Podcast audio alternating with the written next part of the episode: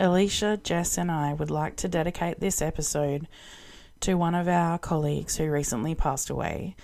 She had an impact on all of our nursing careers, and we will never forget her. Two Humerus Nurses would like to acknowledge the true custodians of the land in which we record our podcast, the Yorta Yorta people. We pay our respects to elders past and present and extend our respects to all Aboriginal and Torres Strait Islanders listening today.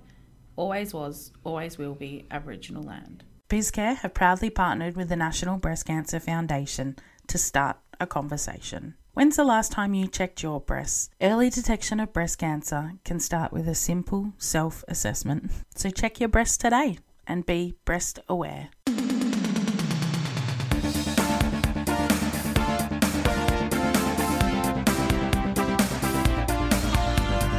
Two Humerus Nurses with Kelly and Jessica.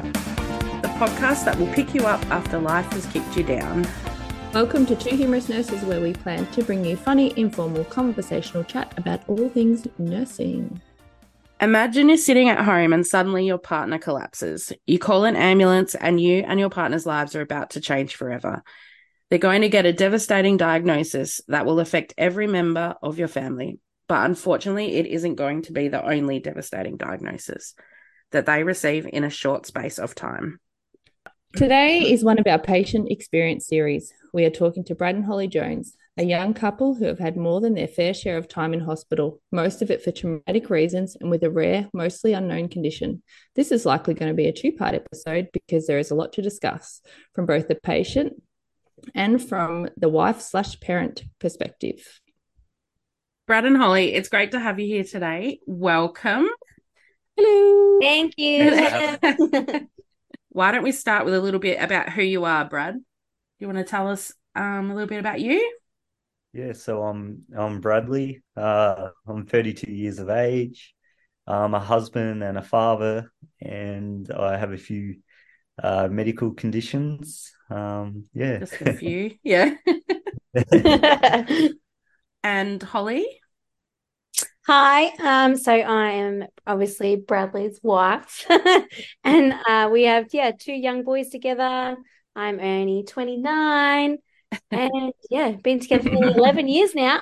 I know you guys have been together for ages. Yeah, oh, so long. Holley used to be Amelia's. Um, she was like one of Amelia's first uh educators at um daycare when she first and when Willow first and moved. Dixie also. Yeah, it was Yeah. too. Yeah, Amelia loved Holley. Yeah. everybody I- loved Holley. I still remember the day she, she Amelia came in with her, her um little moo moo. Oh yeah, she still has little moo moo. oh, um so brad has um as i said was diagnosed with a, a devastating diagnosis and i i wrote that term and then i was like oh it really is like a devastating diagnosis um can you tell us about the first time that you went to hospital and how you were diagnosed with um your condition and what your condition is Yep. So, um, so I'm officially diagnosed with uh, VEDS, which stands for Vascular Ehlers-Danlos syndrome. Um, and I also the other health condition is CML, chronic myeloid leukemia. Uh, the very first time uh, I was actually at home on the loo, um, doing yeah doing my business, and all of a sudden I started to get really uh, lightheaded, blurred vision. Um, started to feel a bit unstable sitting on the toilet. Um, chest pain, which was radiating from the front of the chest area all the way through to the back, then running straight up the back of my spine to my neck and shoulders.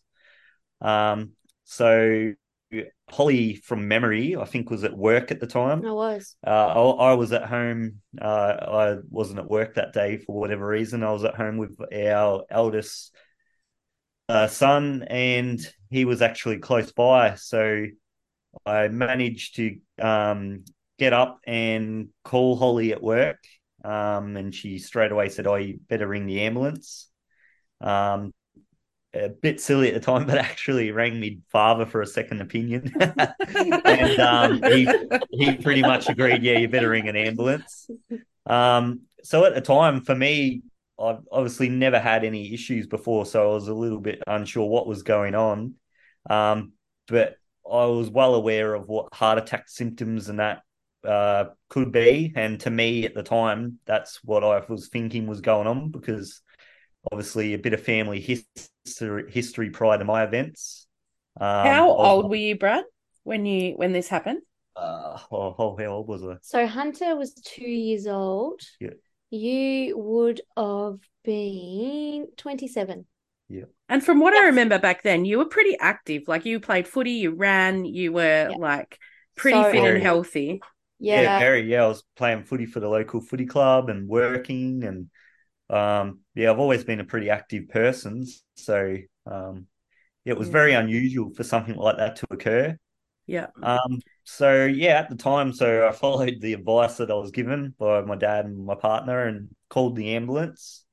Um. They assessed me over the phone, which they do with everyone, and the ambulance comes straight out um, and Holley, I think you rushed home from work, didn't you? Yeah. Yeah, yeah. Holley rushed home from work. Um, and the Ambos, they took me in the ambulance and said, "I oh, will take you to Echuca." That was their destination at the time. So we flew over there, and um, I was admitted straight away through emergency. Um, and they started to do all the the tests they do if someone comes in with I, I know heart attack symptoms, I suppose. Um, anyway, so they did like all your troponin levels and whatnot, and um, after quite a bit of rig- rigorous, I can't say that word. Uh, yeah, that word. we get it. We get yeah, it. Yeah, yeah, they were thorough with all the testing. Um, but at the time, they couldn't really come back with anything. Everything seemed to come back pretty mm. normal. All they could say was that your troponin levels had risen. Yeah, that was the only thing, but mm. they couldn't suspect anything else. They, you know, it was a bit bit of an odd one. Mm-hmm. Obviously, mm-hmm. being 27 at the time, coming in with that, it's very unusual for someone so healthy. Um. So anyway, they uh, what do they do? Hold They referred you to a cardiologist in Melbourne who yep. had previously already seen your family members because of your family history. Yeah, that's right. and right. they just said follow up with the cardiologist in two weeks' time, but you didn't even make it to two weeks before you had another major um, dissection. Yeah. So you so... didn't have any scans, no chest X-rays, like nothing. No, no, not at the work. time. No, because it wasn't like you know. Obviously now I get all that done because of my situation, yeah. but at the time exactly. they, you know, it didn't really make sense to do that with me. Sure. Not a typical presentation. Yeah, yeah. Mm-hmm. It sort of left them a bit baffled over in the Echuca. So, um, and it was a first time event too, which is understandable for them as well. So mm, yeah, and then, yeah, and then a few weeks later, that was the start of the second event. So, gosh, it must have been um, terrifying. Yeah, it yeah, was. it was. I was um, I was pregnant at yeah. the time too. Yeah, I remember. Yeah. Just thinking, oh my god, like what is going on? Yeah, it was a bit of the unknown. Scary.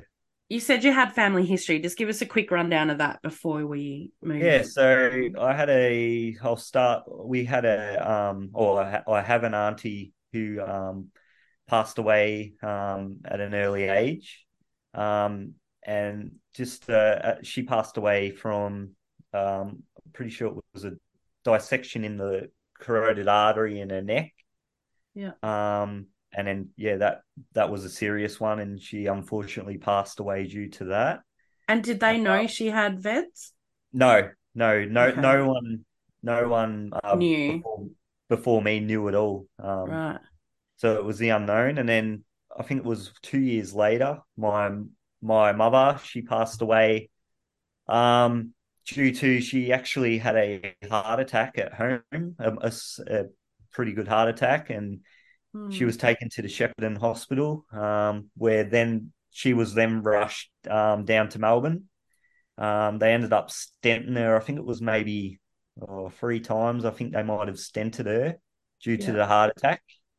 Um, so the stents and all that went well. It was a success, and she was meant to make a full recovery. And then that night after the stents, she had um, what they what they class as an implosion with the heart where pretty much from the inside out just goes. Um, and the stents obviously didn't hold, and um, yeah, she from what we were told, she passed away in her sleep. Um, from dissection. From yeah, dissection Yeah. and then implosion. So and Oh gosh.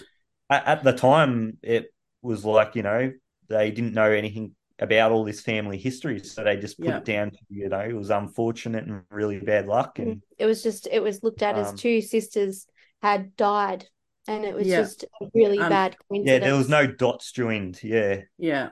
And then, of course, you have your first incident, and you're like, well, maybe I have a cardiac history. I'm going to have cardiac problems.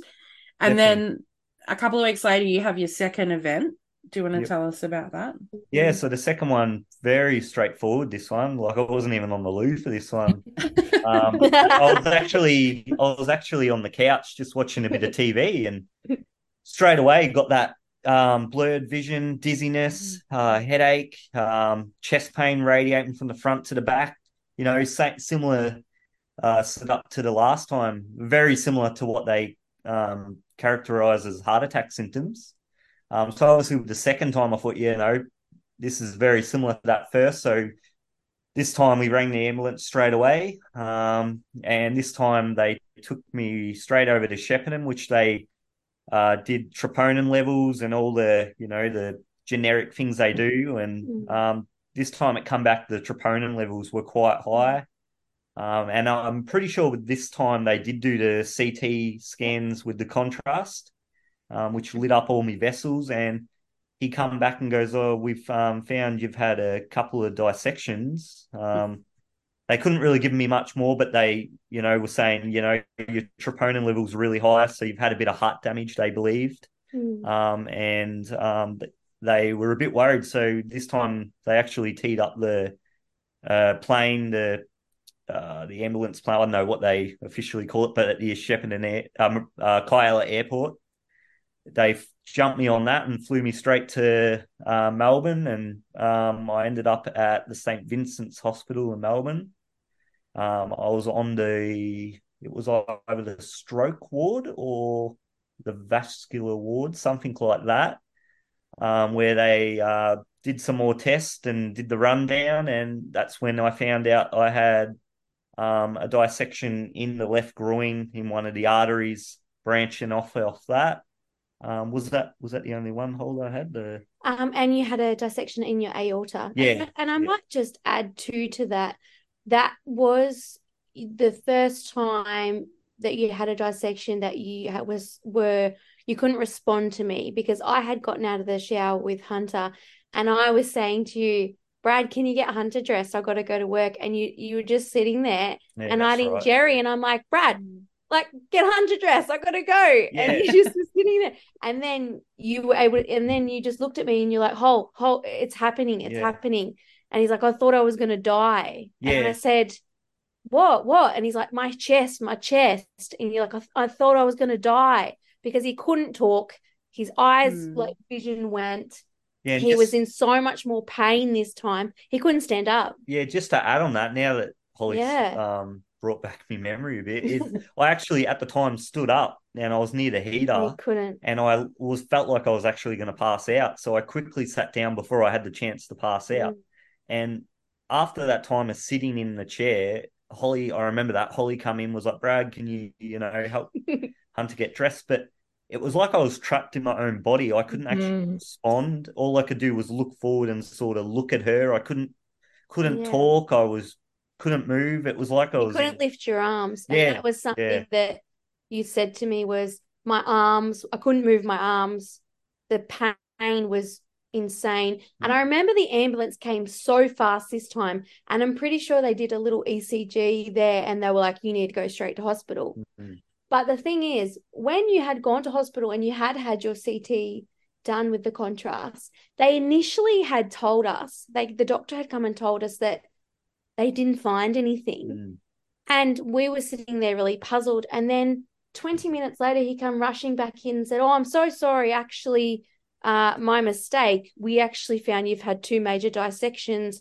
I got someone from St. Vincent's to have a look over it just to double check. And they've actually found you've had two dissections. So you then were flown Yeah. really quickly. So it happened from you're fine, there's nothing wrong, we don't know why you've got troponin again, to oh whoops, sorry, that's been misread. You've you know you've actually need to go now, and you were you were gone, you were taken, and I mean like I had Hunter there going, what's going on? Like you were just Cra- crazy then. thing is too when that when that nurse, I think it was that come into the Shepparton hospital and was telling me that information, he actually he'd done like a you know put the needle in the arm to get bloods or whatever, but oh, it- don't remind me. it went through went Oh. haywire. He some for whatever reason, blood just started squirting out everywhere. And all over like- the wall. It looked like a murder scene. Like oh, there was blood everywhere. There was blood on the side of the bed, blood on the wall, and this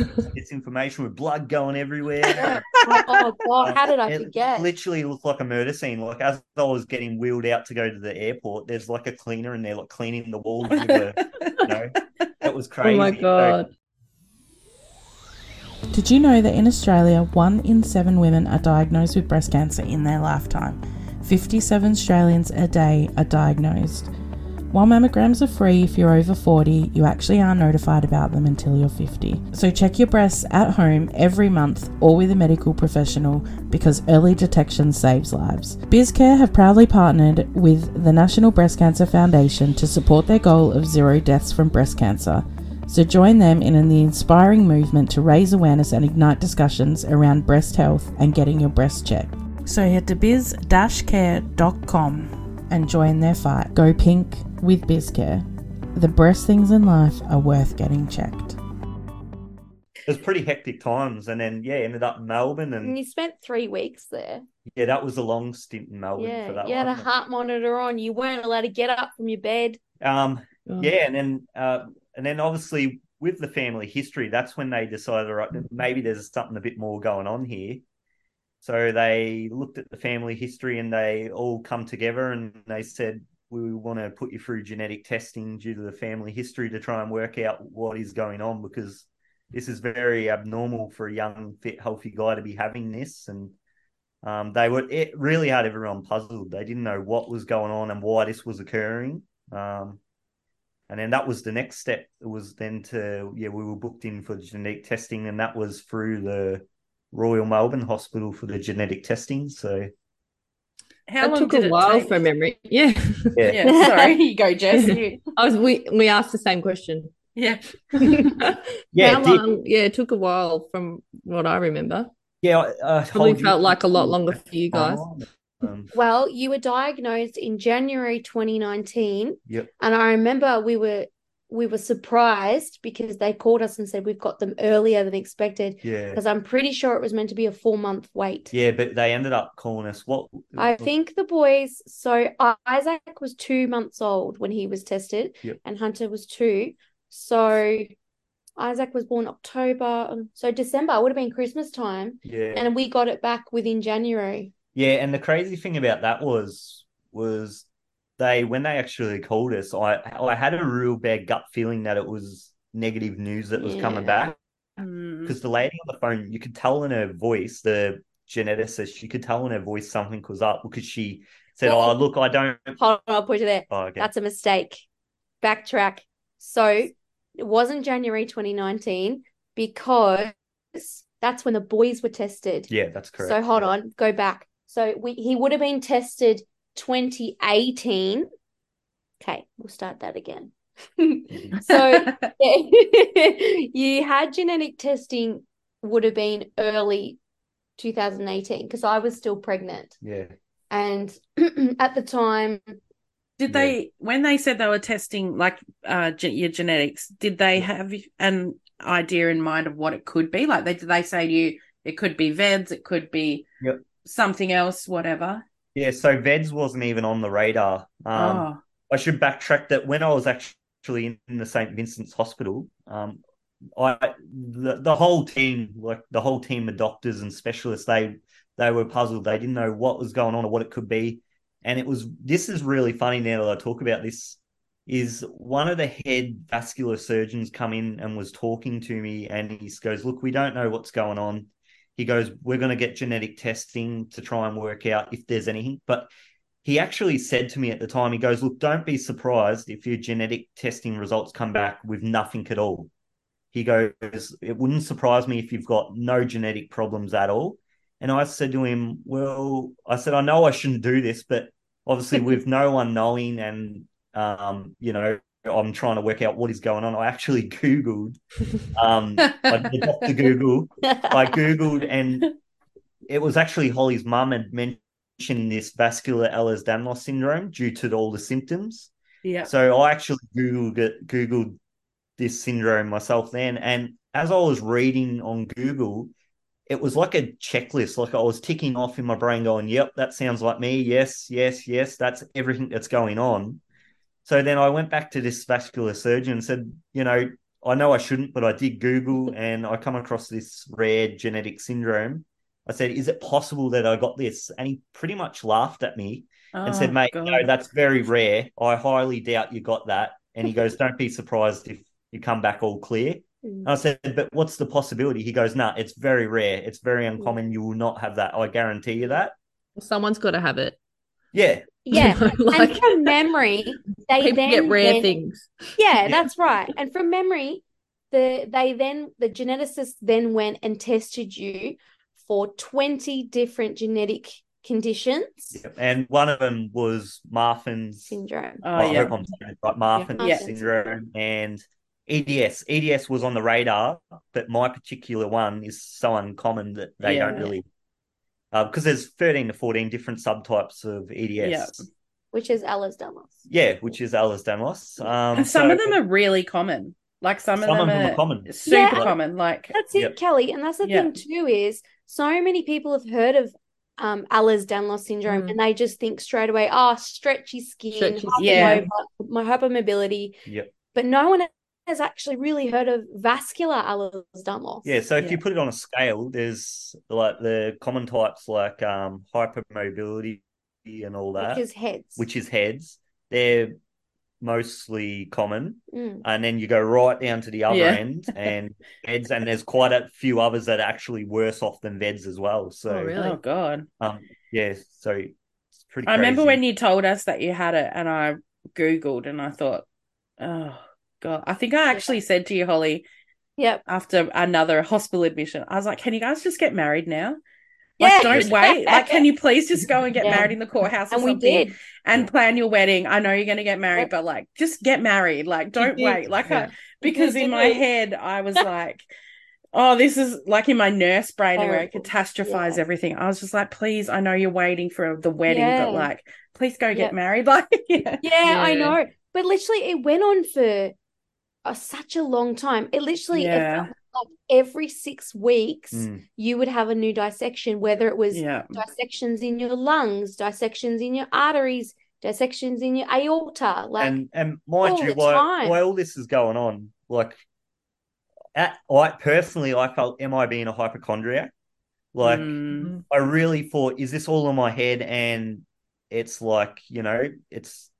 Were you being made to feel that way by ambulances or by nursing Not- staff in ED or doctors, or like were you being questioned about your To symptoms? tell you the truth, the, the ambulance, uh, the paramedics were fine. They never judged me. They always Yeah. commended me for like you know getting the help. Um, it was more the the head honchos at the hospital. Mm. It was more the specialists in their fields, and that that sort of you know would say, oh, you know, it's probably a no nothing thing. When I was in St. Vin- Vincent's, I, one head honcho doctor or specialist actually accused me of being a cocaine addict. Oh, Uh, fuck. he actually said people who take cocaine Yeah. regularly are, con- are prone to having the dissections. yeah. And he pretty much said that to my Oh. face. Mate, I'm not like a hardcore druggie. Was this after your that you diagnosis as well? and yeah, at the time I was very like like very skinny. I looked sick. so yeah, could've because looked you were you yes, were but- sick. You're Like, sick. Yeah. Yeah, you were. Yeah, Yeah. but he pretty much said to me, "Are you a drug addict? Do you do cocaine?" Yeah. oh Yeah. my Uh, god. Yeah. Illicit drugs, and I took real offense to that. I said, "Mate, I am Mm. not a druggie. Yeah. Like, yes, I might enjoy a beer here or there, Yeah, but no, I'm not a hardcore druggie, and you know, I took quite offense to that But- because like yeah. pretty much accused me of being a cocaine addict. And that was Yeah. Yeah, because they just kept saying, "But you're so young. We don't know why this is happening to you. Yeah. It's Yeah. only people who do cocaine." Yeah. So I was getting thrown things around like that, Yeah. and you know, you get you get the odd nurse, and that would just like sort of laugh it off and go, "Oh, you know, maybe you're just tired, or maybe you're stressed, and Oh, it's not anxiety. it's not, it's not, maybe it's anxiety attack, maybe you've just got a bit going on, and You're you know, like, get- it probably is all of Oh. those things, but also like my arteries are dissecting within me. Like, can we just Yeah. discuss that? Like, Yes. yeah. But like even even with the proof, you were still getting Mm, doctors and specialists just sort of brushing it off and going, "Oh well, you'll be right," you know, like. Um, Do you think that's because I didn't understand the Yeah. severity of your disease? Yeah, and especially before, like, I had the results of the genetic diagnosis. Sure.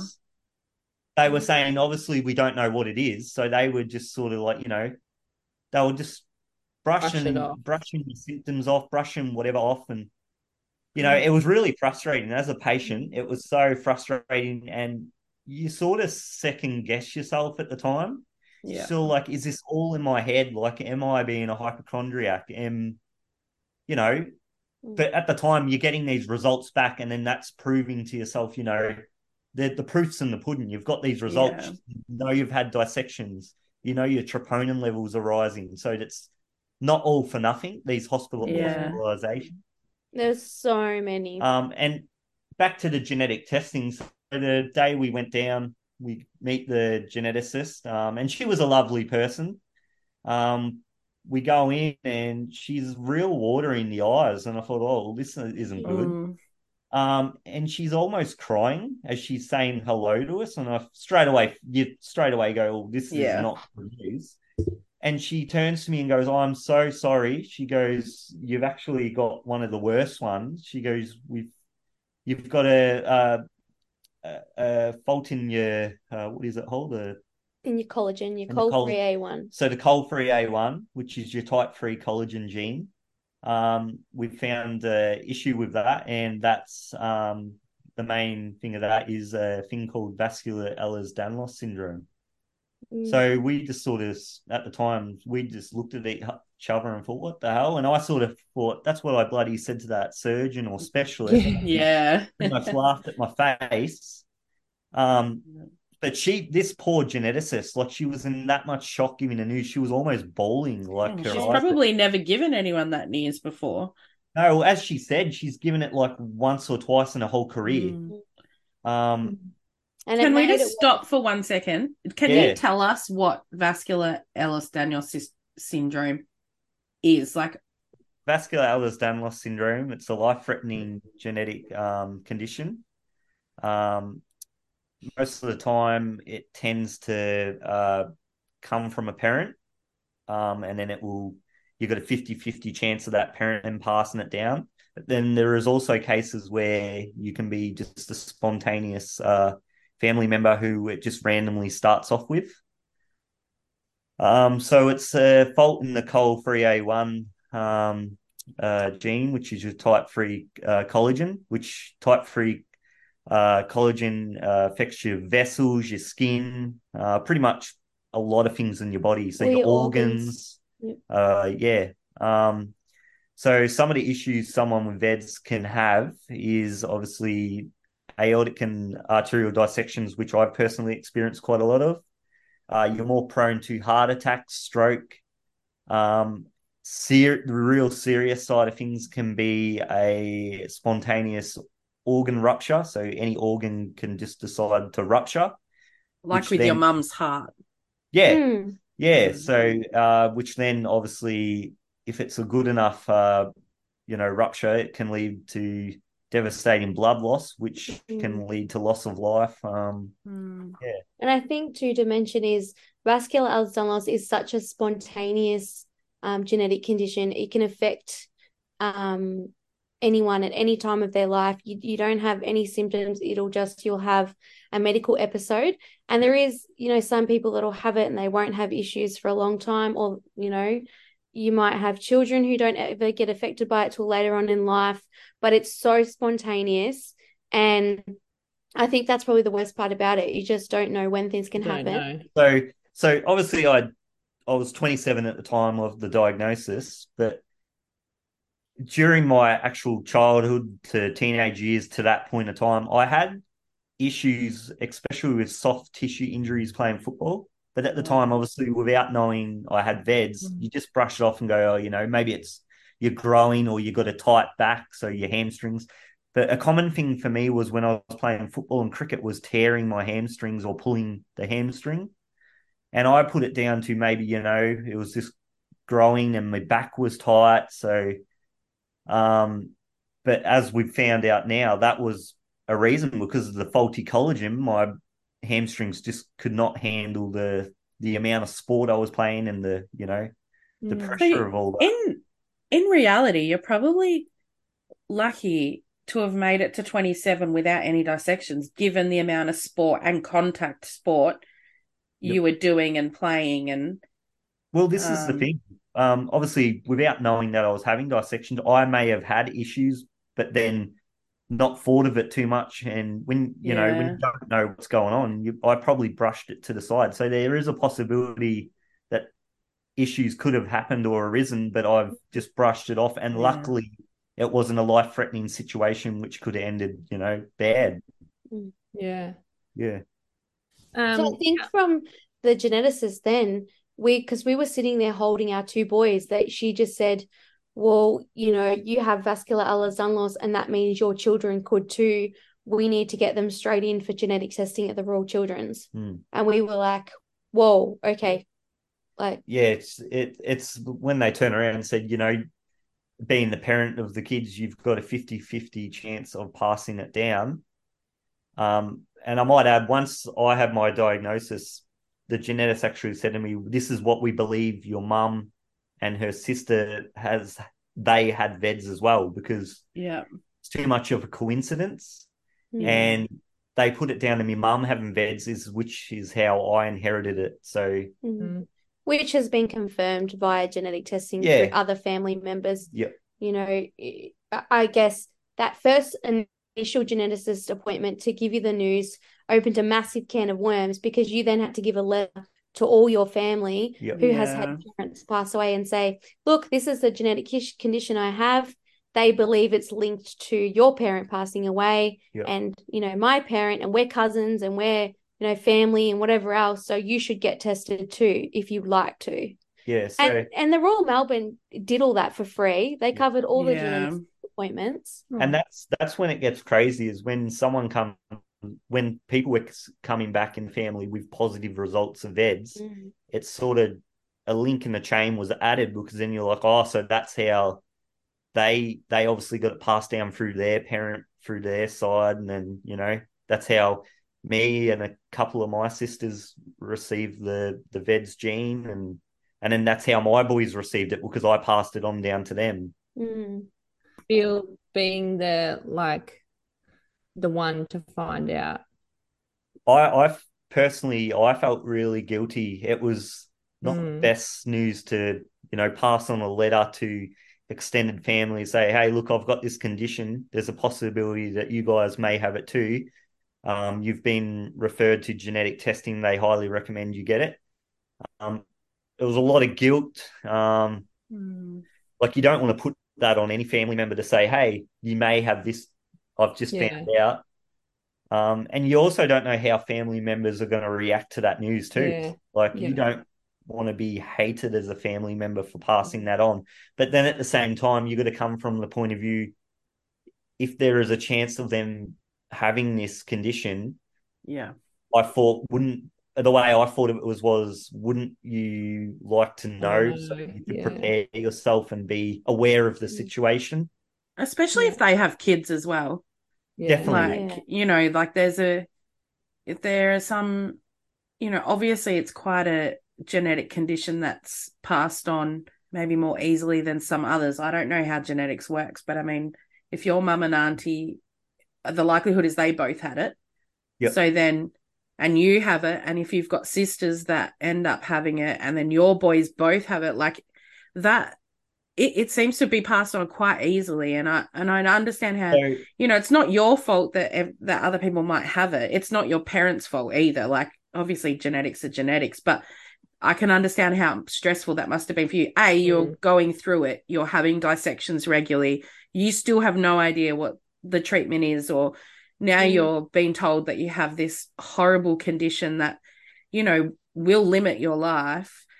A- At some point, you have no idea when that's going to be. You've got two young kids, and then you're like giving this news to your family and being like, Yeah. I'm really And- sorry, but you you might have this too. And you know, like I get that they can't shoot the messenger, but I could get how you must feel so The, overwhelmed. the scary thing about that too was that obviously with the family members that passed away at early ages, that didn't really hit off too well because they, you know, they were quite young.